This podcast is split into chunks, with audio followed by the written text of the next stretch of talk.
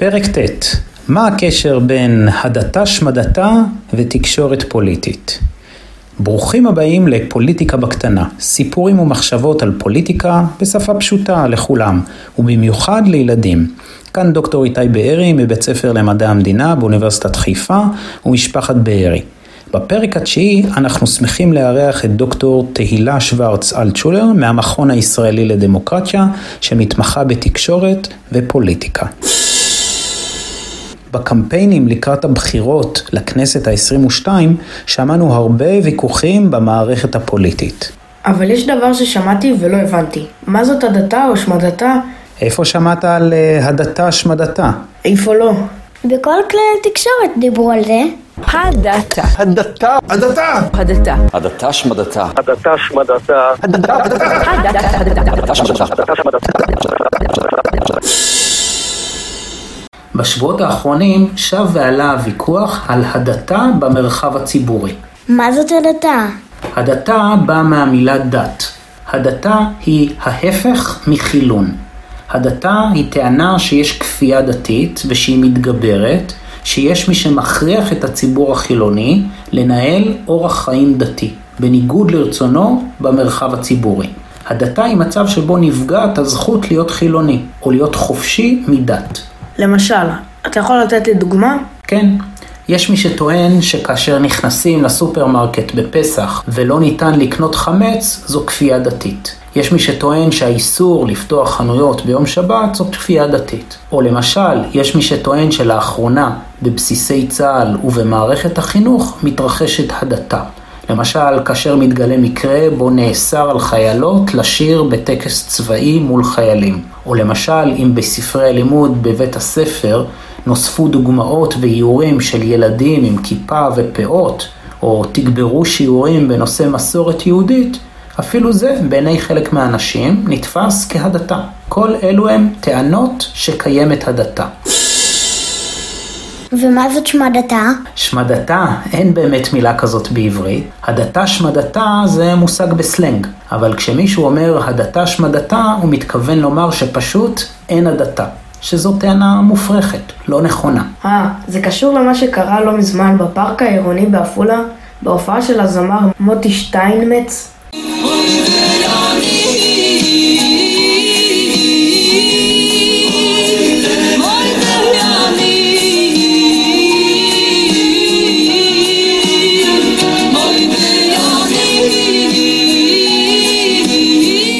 כן, בדיוק. במקרה הזה היה ויכוח גדול האם מותר לעיריית עפולה לקיים את ההופעה של מוטי שטיינמץ בהפרדה בין גברים לנשים. גברים בצד אחד ונשים בצד אחר עם מחיצה ביניהם.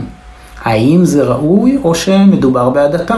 אז מי באמת צודק? אז מי באמת צודק? לא תאמין מה שמעתי. בערוץ 12 ראיתי שדניאלה לונדון דקל מתנגדת להפרדה בין נשים לגברים באירועים ציבוריים. יש הבדל בין אירוע פרטי לבין אירוע ציבורי. אפשר לקבל בהבנה או בצער הפרדה מגדרית כשהיא מתרחשת בבר מצוות, חתונות, בתי כנסת או באירועים של חברות פרטיות. אבל אי אפשר לקבל הפרדה מגדרית במרחב הציבורי ובמימונו. לעומת זאת, צפיתי בינון מגל בערוץ 20 שאמר שזו זכותם המלאה של החרדים לערוך הופעה בהפרדה. אבל אני אגיד לכם את דעתי, בעיניי אנחנו, זה פשוט מרגעי השחורים של התקופה הזאת, שאנחנו בכלל דנים אם לאפשר לאנשים לעשות אירועים כמו שהם רוצים לעשות. ירדנו מהפסים, יצאנו מהגבולות. קראתי בוויינט ידיעות אחרונות במדור דעות כתבה של חן ארצי סרור. נכון, שם כתוב שבאירועים שמתקיימים בהפרדה, מי שמשלמות את המחיר הן הנשים.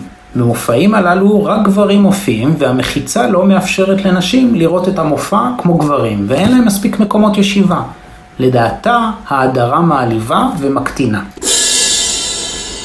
אבל אחר כך קראתי בעיתון ישראל היום, במדור דעות, כתבה של ברוך בן צבי שמגיע לחרדים שיקיימו הופעות בהפרדה בין גברים ונשים. ולבטל הופעה כזאת זאת כפייה חילונית שאינה מכבדת את אורח חייהם של שומרי מסורת וחרדים. אז מה קורה פה? זו הדתה או שמדתה? למה כל אחד אומר משהו אחר?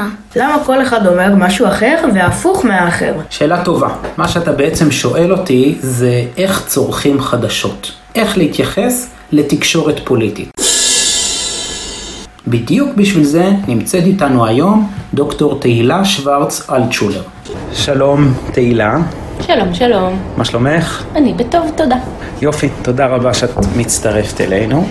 תגידי לי, מה זה בעצם תקשורת? אם אנחנו רוצים להבין מה זו תקשורת בתוך החברה והעולם הדמוקרטי שאנחנו חיים בו, אנחנו יכולים לדמיין בטון שמדביק את הלבנים של, אה, שיש בתוך חומה.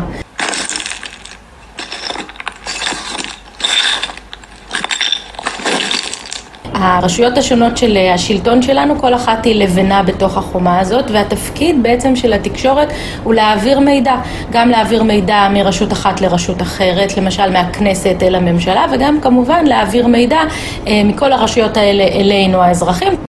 מי צריך את התקשורת? אנחנו בכדי להבין את הפוליטיקאים, או הפוליטיקאים כדי לשכנע אותנו? כולנו צריכים את התקשורת, היא בעצם פועלת באופן מאוד רב-כיווני. אמ, ולכן התפקיד שלה הוא מאוד מאוד חשוב, לכן אנחנו רוצים שתהיה לנו תקשורת, ולכן אנחנו רוצים גם שהיא תהיה מגוונת. כי זה מוביל אותנו להיבט אה, הבא. התקשורת אה, משקפת עבורנו בעצם את המציאות. אה, היא צריכה לספר לנו מה קרה, היא צריכה לספר לנו איזה שיקולים אה, היו כשהיה צריך להחליט איזושהי החלטה, היא צריכה לספר לנו אה, מי עשה דברים, למה הוא עשה אותם, האם הייתה מלחמה, האם נמנעה מלחמה, כל הדברים האלה הם דברים שהתקשורת אמורה להעביר אלינו. העניין הוא שאנחנו אה, לומדים לפחות בעשר שנים האחרונות אה, שלא כל מה שהתקשורת מספרת לנו הוא בדיוק כפי שהוא קרה. אה, מישהו ששולט באמצעי תקשורת יש לו עמדה פוליטית מסוימת, הוא רוצה לקדם אותה ולכן הוא בעצם מכופף את הסיקור החדשותי לאינטרסים האלה. אז אם אני ילד או ילדה ויש לי סמארטפון, איך היית ממליצה לי לצרוך תקשורת? מילת הקסם כאן היא גיוון של המקורות שמהם אנחנו לומדים. מרגע שהבנו אה, בעצם שהתקשורת היא לא איזשהו סוג של צינור שקוף שרק מעביר לנו אה, את הידיעות ואת הדעות, אנחנו שואלים את עצמנו, רגע, אז מה אנחנו צריכים לדעת? מה אנחנו צריכים לשאול את עצמנו כשאנחנו צורכים תקשורת? למשל, מה העמדה הפוליטית של כלי התקשורת? מה האינטרסים האחרים של מי ששולט בכלי התקשורת? מי העיתונאים שכותבים בכלי התקשורת הזה? ואחר כך אנחנו צריכים לשאול את עצמנו איך זה משפיע. מה מסקרים שם ומה לא מסקרים שם, איזה תמונות בוחרים לשים, איזה כותרות בוחרים לשים, כל הדברים האלה מאוד משפיעים על הדרך שבה אנחנו צורכים תקשורת. אז מה היית ממליצה לנו לעשות? מה שכדאי מאוד לעשות הוא לצרוך תקשורת ממקורות מגוונים. כלומר, לא לקרוא רק עיתון אחד, או לא לצפות כל הזמן רק בערוץ טלוויזיה אחד, אלא לנסות אה, לגוון ככל שאפשר. אני לא חושבת שיש היום במדינת ישראל אמצעי תקשורת ממוסד שבאמת מפיץ ביודעין בכוונה fake news אמ, ואם לפעמים עושים טעויות או יש מחדלים לא יתקן אותם אחר כך.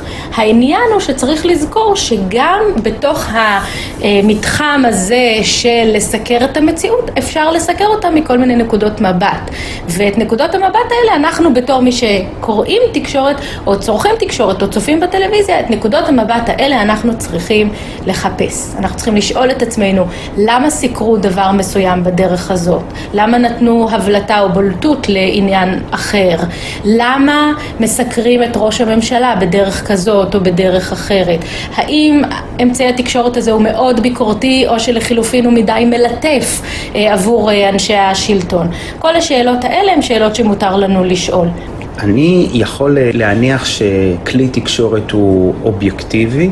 אני חושבת שהמילה הזאת, אובייקטיביות, שהמטרה שלה היא בעצם להבהיר שכאילו אפשר לסקר את המציאות בצורה מאוד מאוד אמיתית, בדיוק כפי שהמציאות הייתה, אה, המילה הזאת לא מתאימה לעיתונות. אי אפשר, גם אם אתה מלאך, אה, לסקר את המציאות בדיוק בדיוק אה, כמו שהיא הייתה. לכל אחד יש את ההטיות שלו, יש שמאלנים ויש ימנים, ולכן אה, כשאנחנו מדברים על התקשורת אני אוהבת שתי מילים אחרות. המילה הראשונה היא המילה הוגנות. צריך להיות הגונים כאשר מסקרים את המציאות. למשל, אם אנחנו כותבים משהו על אדם, לבקש ממנו את התגובה לפני שאנחנו מעלים עליו משהו שעשוי אה, לפגוע בו. והשני, הדבר השני, או המילה השנייה שחשובה כאן, היא המילה שקיפות. כלומר, יכול להיות אמצעי תקשורת שיכריז על עצמו, אני אמצעי תקשורת ימני, או אני אמצעי תקשורת שתומך באופן פרסונלי בראש הממשלה. בעצם מה שאנחנו מנסים להגיד, בואו תספרו לנו, אמצעי תקשורת יקרים, מי אתם, מה האג'נדה שלכם, האם באתם רק לשקף את המציאות, או שבאתם לשנות את המציאות, ואנחנו הקוראים נשפוט את זה. זה דומה באיזשהו אופן אה, למי שהולך לסופר ורואה שם הרבה מאוד חטיפים וקורא מאחורה את הערכים התזונתיים של החטיפים האלה, כמה שומן, כמה סוכר, כמה מלח, כמה אה, כולסטרול וכיוצא באלה.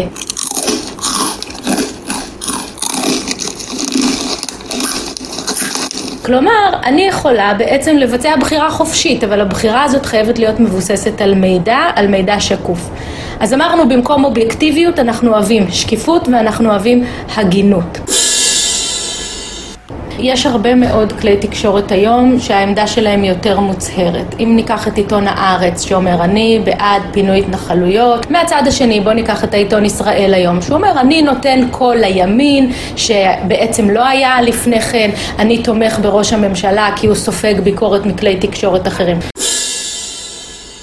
אוקיי, תודה רבה, מאוד מעניין. אז מה אתה אומר? הפרדה בין הגברים לנשים בפארק זו הדתה או שמדתה?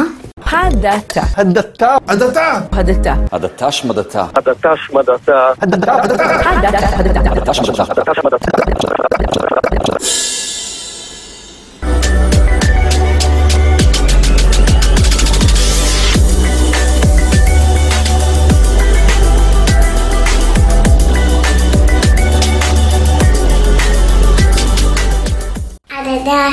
הדתה שמדתה. שמדתה. מה, זה קשור בכלל? הדדה, השמנתה, הדדה, השמנתה.